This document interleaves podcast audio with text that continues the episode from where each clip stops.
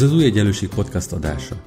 Ha még nem találkoztál velünk, az Új Egyenlőség igényes tartalmú, ugyanakkor populáris társadalomelméleti magazin, amely a gazdasági demokrácia alapértékeit, egyenlőség, szabadság, igazságosság és szolidaritást képviseli.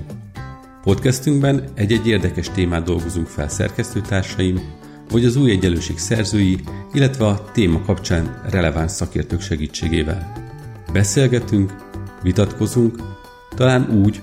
ahogy te is tennéd, ha itt lennél velünk.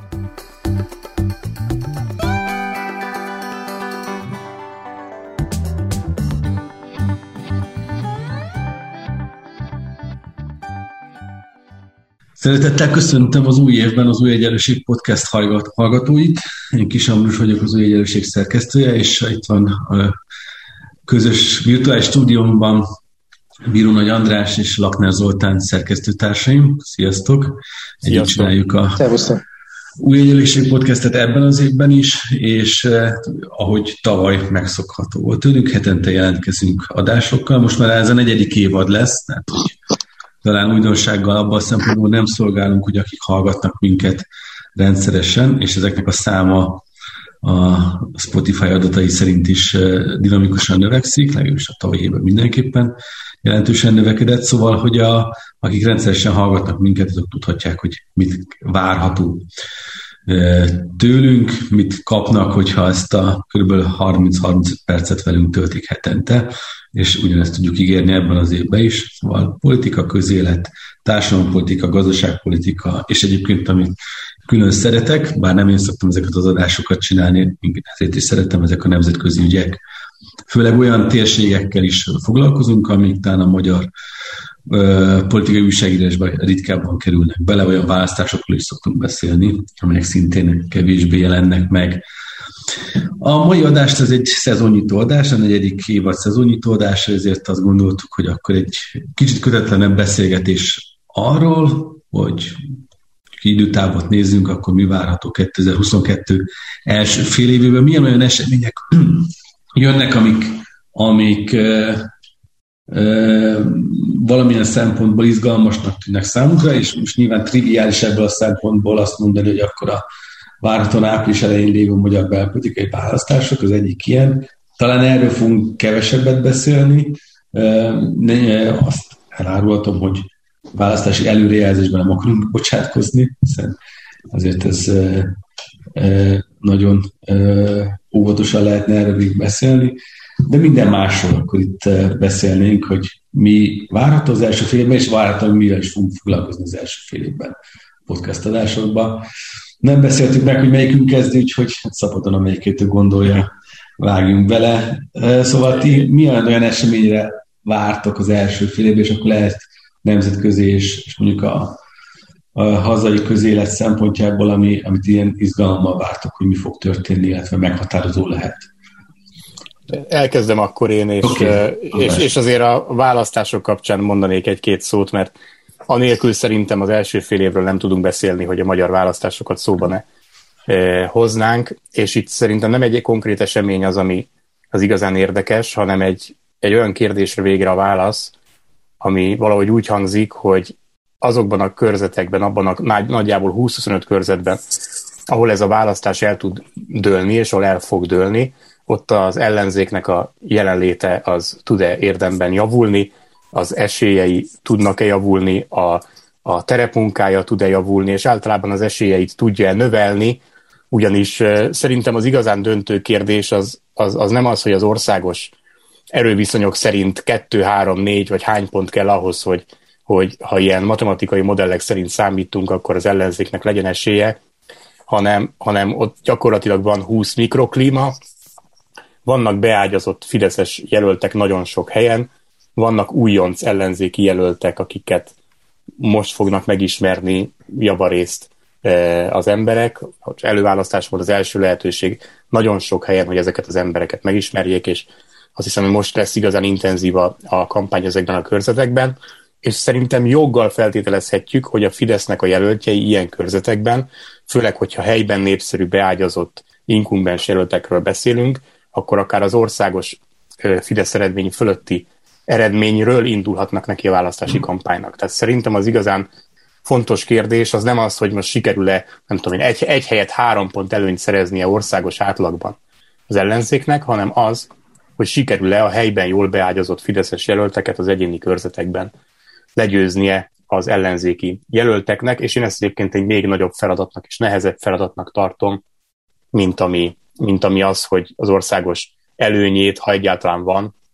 akkor az ellenzéknek növelnie kellene tudni a következő hónapokban, mert azt szerintem viszont rögzíthetjük,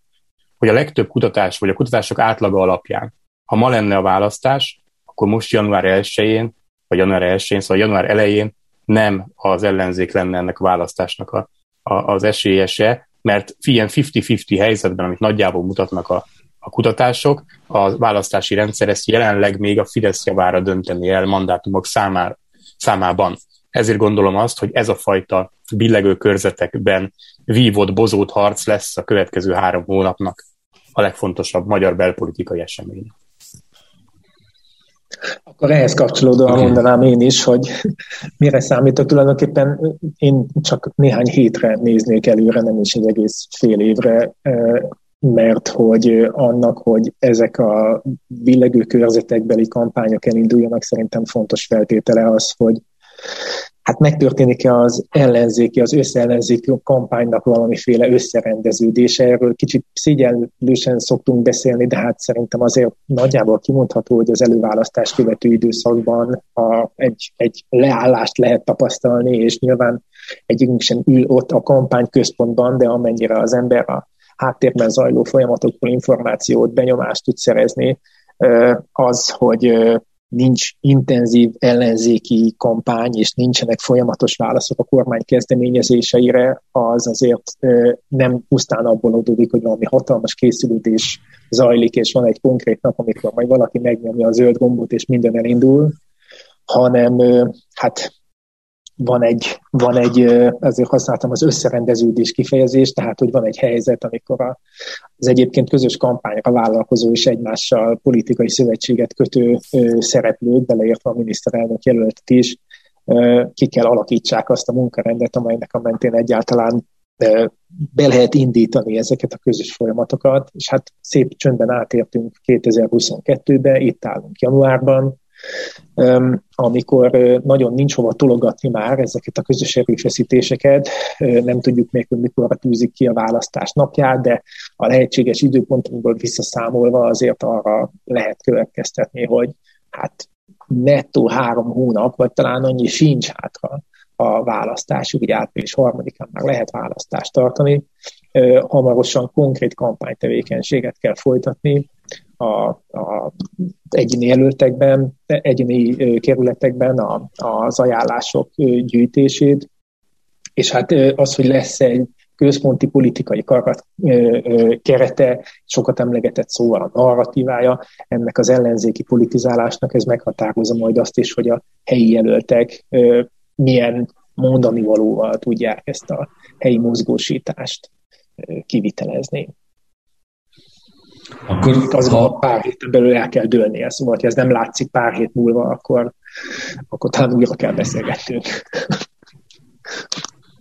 Igen, én fura módon én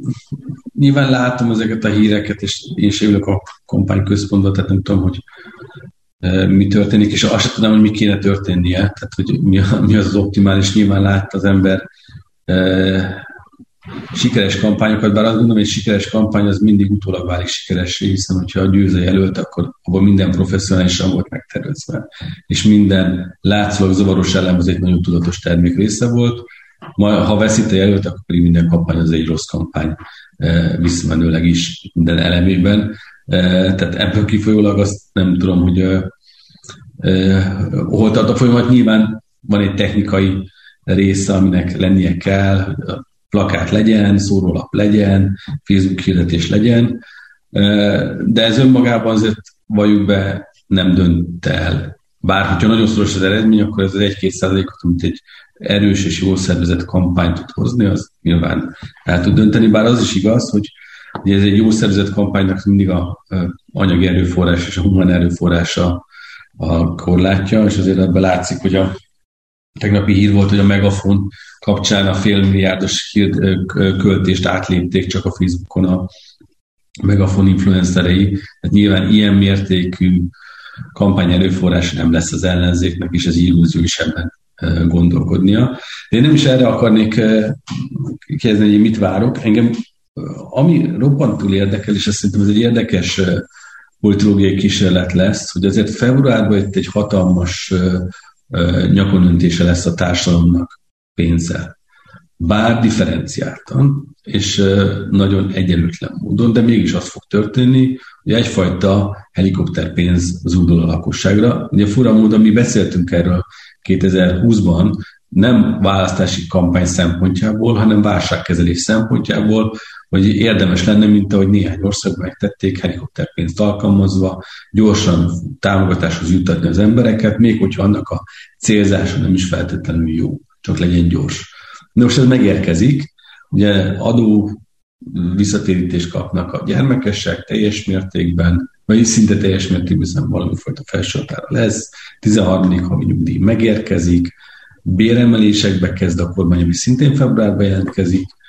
minimálbér, garantált bérminimum, azért van egy kérdőjelem, mert ugye azért ebben látok kockázatok, de mindenképpen lesz egy anyagi szempontból egy jelentős megtolása a társadalomnak, és ez az érdekes, erre hogyan reagál a magyar társadalom. Hiszen, és persze ez nem lesz megint csak homogén kép, és valószínűleg csak hónapok múlva a sok adat alapján látunk ebben valami mennyivel tisztábban, amennyit a kutatási eszközrendszerek engednek, de izgalmas lesz, hogy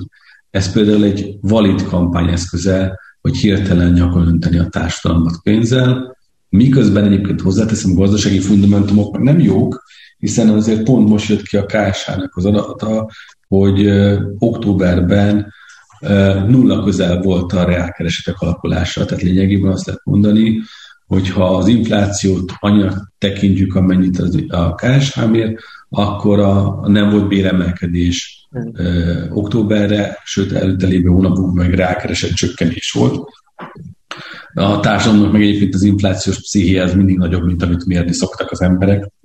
Bocsánat, mérni szoktak a KSH, tehát ebből szempontból szerintem az infláció meg kifejezetten olyan folyamat, ami ellene hat ennek a, a pénzzel nyakon a társadalmat. De én erre nagyon-nagyon kíváncsi vagyok, hogy ez egy működő eszköz lesz-e, és leginkább, hogy milyen társadalmi csoportokban tud működni, e, és miközben azt gondolom régóta, hogy a 22-es választás az e, Orbán vagy nem Orbánról szól, és ezért azért hangsúlyozom kell nem Orbán, mert kicsit ilyen szempontból a választóériteknek mindegy is, hogy ki, csak ne a jelenlegi legyen. Nyilván a másik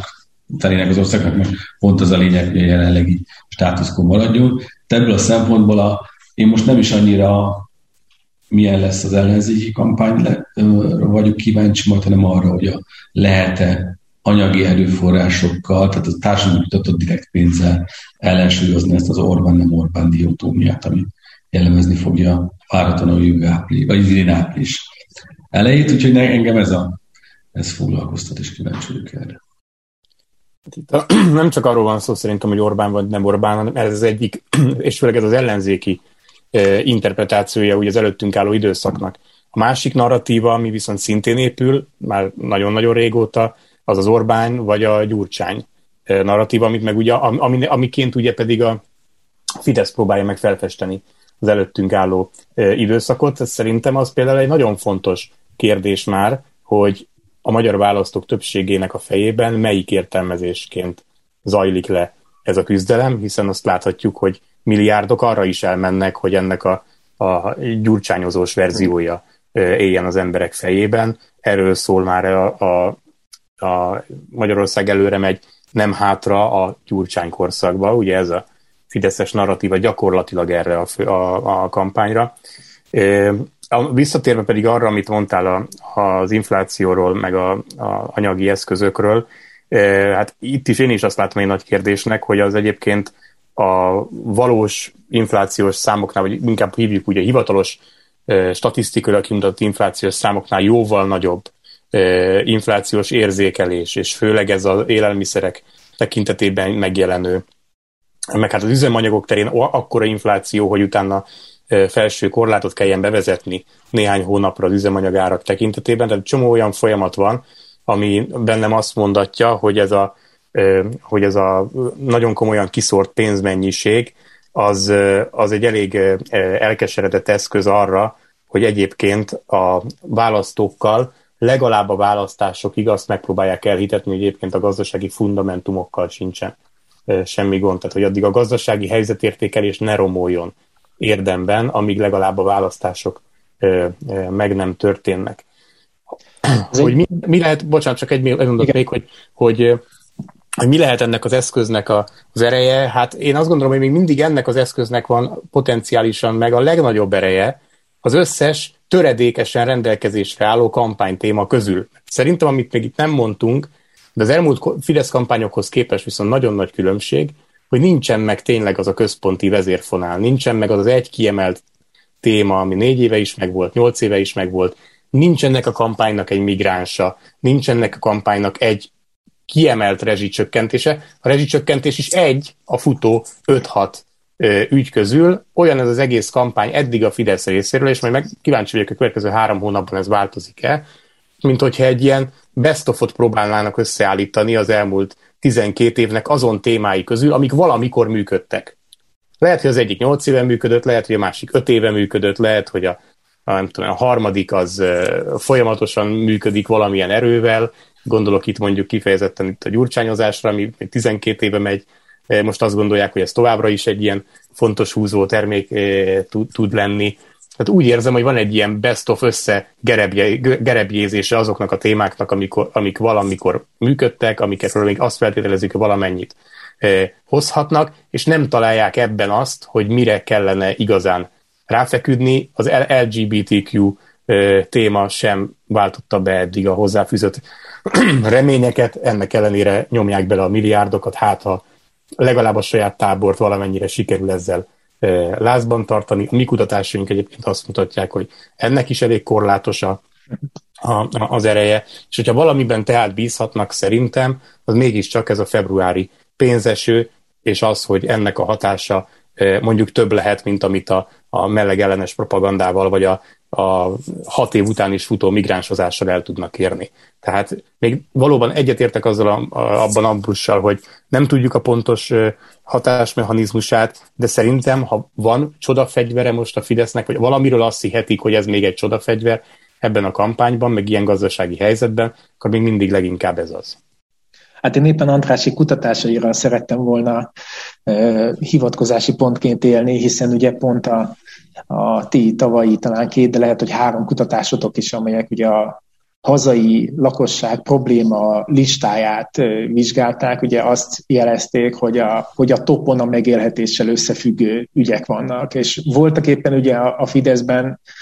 ha jól értelmezem, azzal szembesültek, hogy nem tudják azon a módon kontrollálni a politikai napirendet, ahogyan korábban. Tehát nem az van, hogy nagyjából rendben futnak a dolgok, és kell kreálni ügyeket, amelyeket könnyű megoldani, hiszen valójában ők maguk találták ki őket, hanem itt valódi krízis van, és a valódi krízis kapcsán merültek föl régen nem látott erővel és széles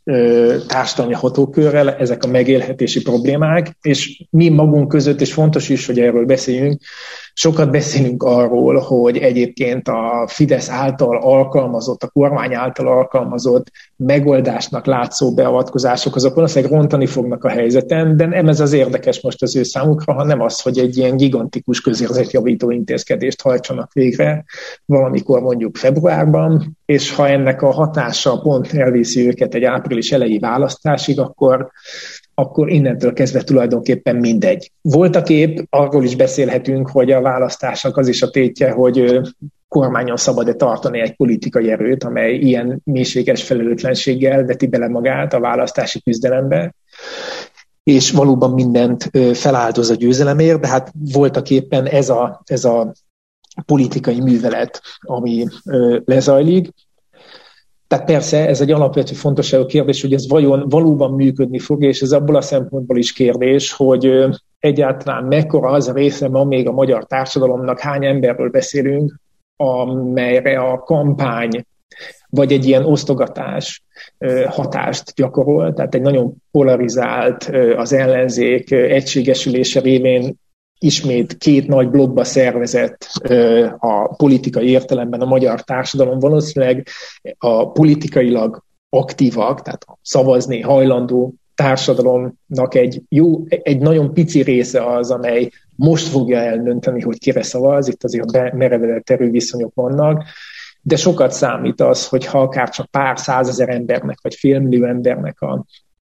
a, a hozzáállása, a vélekedése, a, a szituatív magatartása megváltozik, akkor az hogyan és milyen irányba változik, és én ebből a szempontból tartanék ki, amellett, amit az elején mondtam, hogy Persze azért ezzel együtt nem mindegy, hogy az ellenzék is ad-e valamiféle ingert a választópolgároknak, azon az üzeneten túlmenően, hogy, hogy sokkal nagyobb esélye van az ellenzéknek a hatalom átvételére, mint volt 2014-ben, vagy volt 2018-ban, de talán nem biztos, hogy az önmagában elég, hogy az ellenzék üzenete saját maga. Én nem mondtam azt, hogy majd ez kiderül, mert hogyha győz az ellenzék, akkor nyilván ez volt a zseniális taktika, hogy, hogy el tudták hitetni azt, hogy a, a választás az erről, szóval nem győz, akkor meg nyilván bármi eléjük láthassanak. Igen. igen, igen, tehát hogy a, a dologba. De akkor egy kicsit elvezzünk el a magyar vizekről,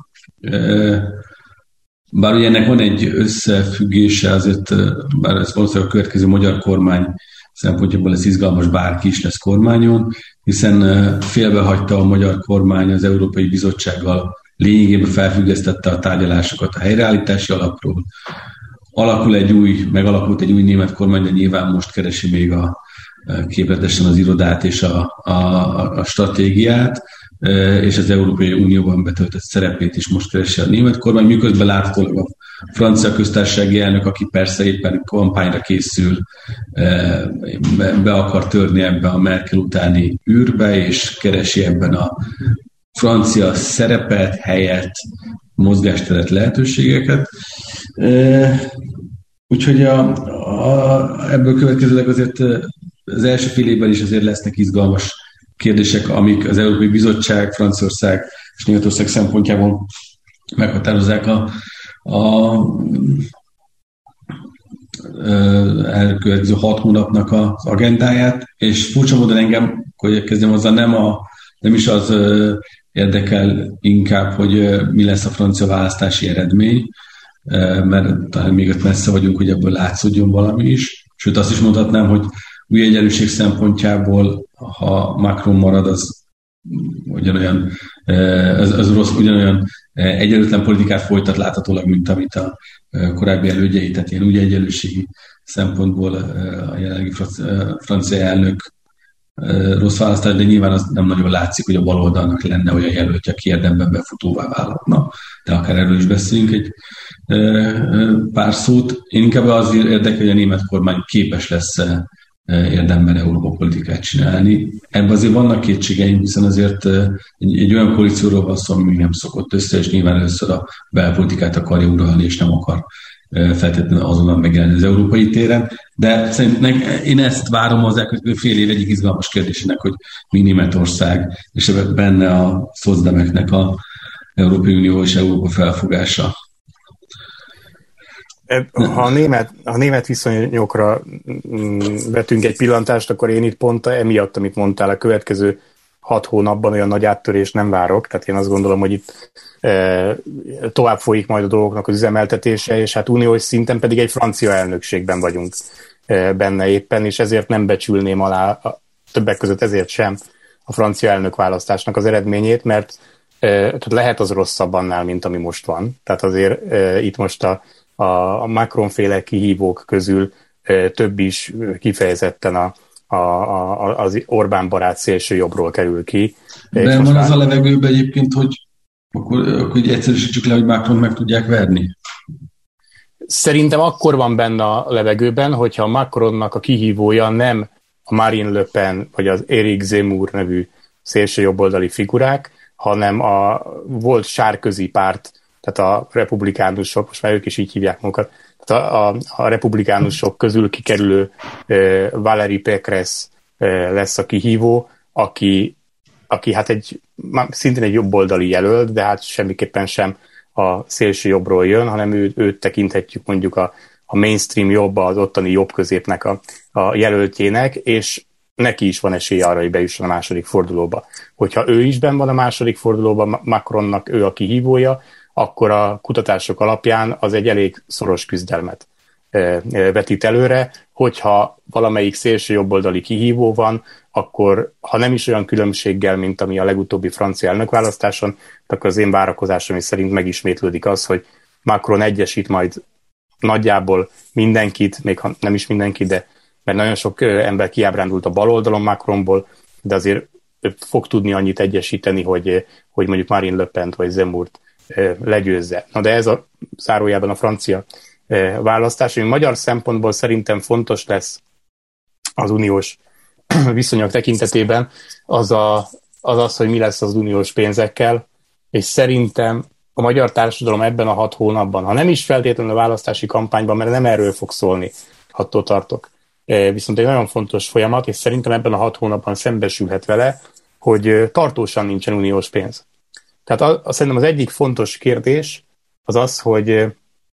hogy aztán tudatosul el, hogy ez kinek a nyakába varható történet. Mert e, nyilván megy majd a központi kampány arról, hogy az Európai Unió így akar, vagy az uniós intézmények így akarnak példát statuálni Magyarországgal, és ez valójában más ügyek miatt egy ilyen büntetés, de aki egy kicsit is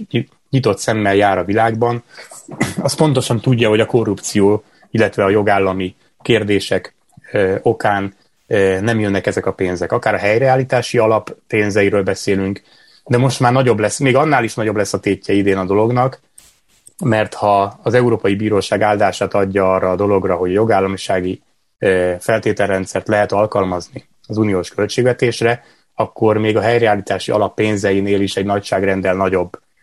pénzről beszélünk, amikor a 7 éves költségvetésből Magyarországnak jutó pénzek folyósításáról van szó. Azért ne felejtsük el, hogy most már a második évében vagyunk ennek a ciklusnak. Ugye 2021. január 1-én indult ez a uniós költségvetési ciklus, és még a közelében nem járunk annak, hogy a magyar kormány akár kész tervekkel, vagy elfogadott, mondjuk így inkább elfogadott tervekkel rendelkezne arra, hogy hogyan fogja elkölteni ebben a hét évben ezeket a pénzeket, összességében én azt mondanám, hogy soha ilyen messze nem voltunk attól, hogy uniós pénzek Magyarországra érkezzenek, mint ahogy most itt az év elején vagyunk, és most egy, látható egy padhelyzet van. Ambrus úgy mondta, hogy mint a felfüggesztődtek volna ezek a tárgyalások. Én azt gondolom, hogy most mind a két fél a magyar választási eredményekre e, vár, és utána ezt a problémát valahogy meg kell oldani, mert Magyarország nem maradhat tartósan ennyi ezer milliárd forint nélkül ezekben az években. Ez azt gondolom, hogy ezt, ezt az Orbán kormány is egyébként pontosan tudja, hát az uniós intézmények is, pedig azt gondolom, hogy nem érdekes senkinek, hogy ez egy évekig elhúzódó történet legyen, tehát erre valamilyen politikai megoldást találni kell, de úgy, hogy engedményt itt valójában azt hiszem, hogy csak a magyar fél e, e, mutathat föl, vagy pontosabban csak abban az esetben e, oldódik meg a kérdés.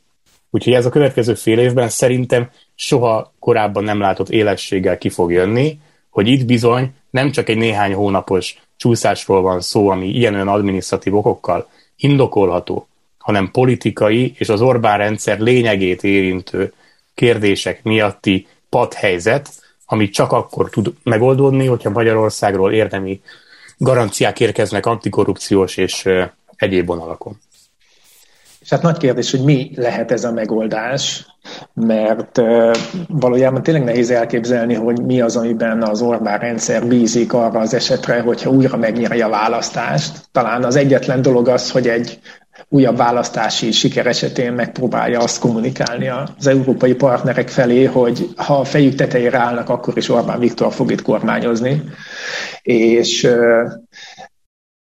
bizonyos értelemben bele kell nyugodniuk a helyzetbe, illetve hát nyilván akkor van egy fölhatalmazás arra, hogy újra és újra próbára tegye ezt az Európai Uniós ö, működési módot, hogy valójában tényleg előállhat-e az a helyzet, hogy, hogy egyáltalán nem érkezik pénz, vagy még hosszú ideig nem érkezik pénz, még a 7 éves költségvetésből sem, nem csak a helyreállítási alapból, és ebből a szempontból egyébként érdekes lehet a francia elnökválasztási küzdelem is, hogy mondjuk Macron azért, hogy bizonyos ügyeket, mint az unió soros elnöke keresztül tudjon vinni, milyen engedményeket tesz, vagy milyen pontokon tesz engedményeket a magyar kormánynak. Bár ez is egy, ez is egy érdekes kérdés az időzítés szempontjából is, mert nagyjából egyszerre fog lezajlani a két esemény, tehát május elejére lesz köztársasági elnök is Franciaországban, meg lezajlik itthon is a választás, és akkor ott kinyílik egy tér,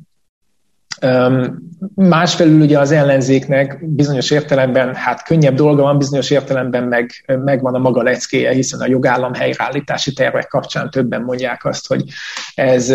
fölvethet ugyancsak kérdéseket, bár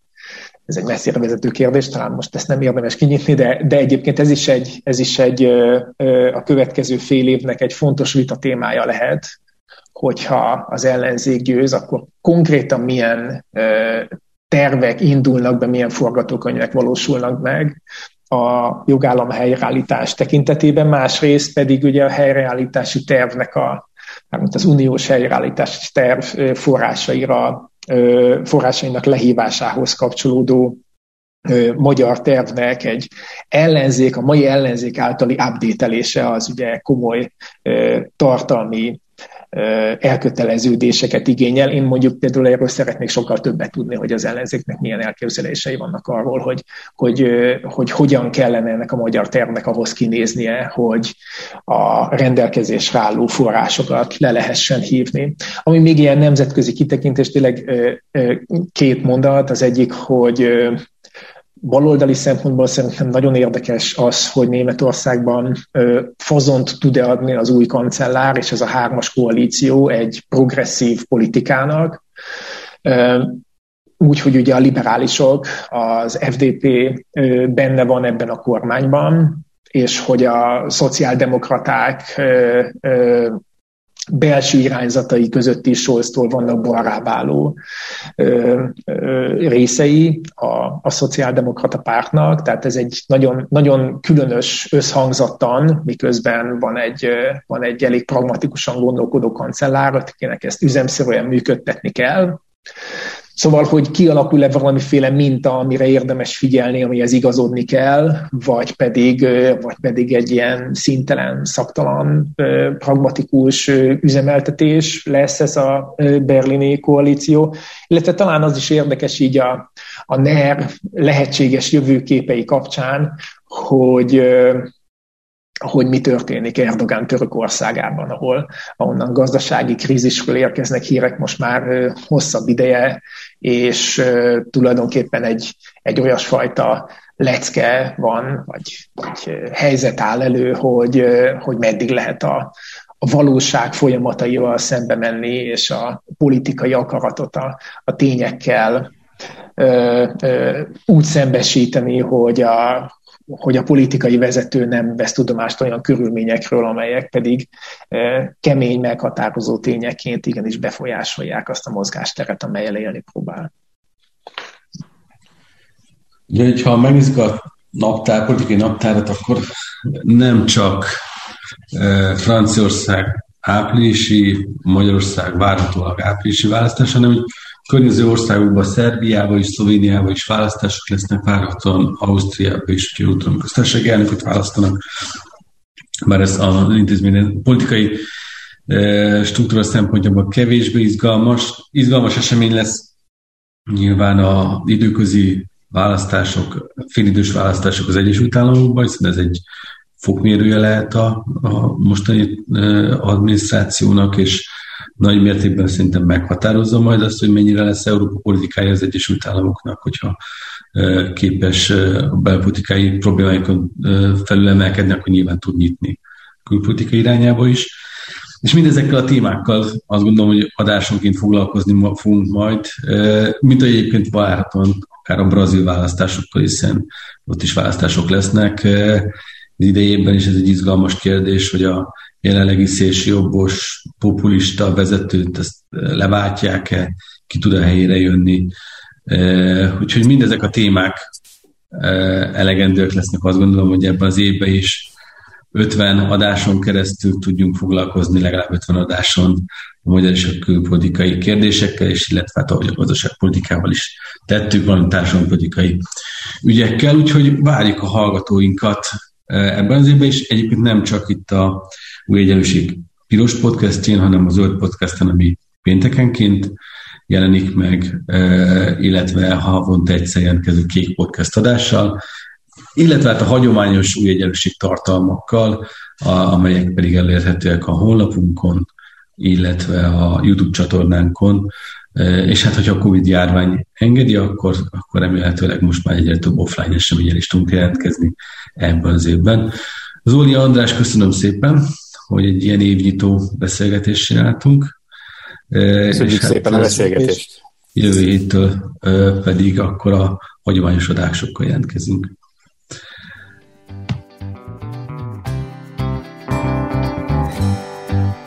Köszönjük, hogy velünk voltál! Olvasd minket az újegyenlőség.hu oldalon, nézd meg videóinkat a YouTube csatornánkon, és kövess minket a Facebookon. És hallgass meg a következő podcastünket. Ha tetszett, akkor szólj barátaidnak, ismerősöidnek is. Terjezd a hírünket, hogy minél többen találkozhassanak velünk.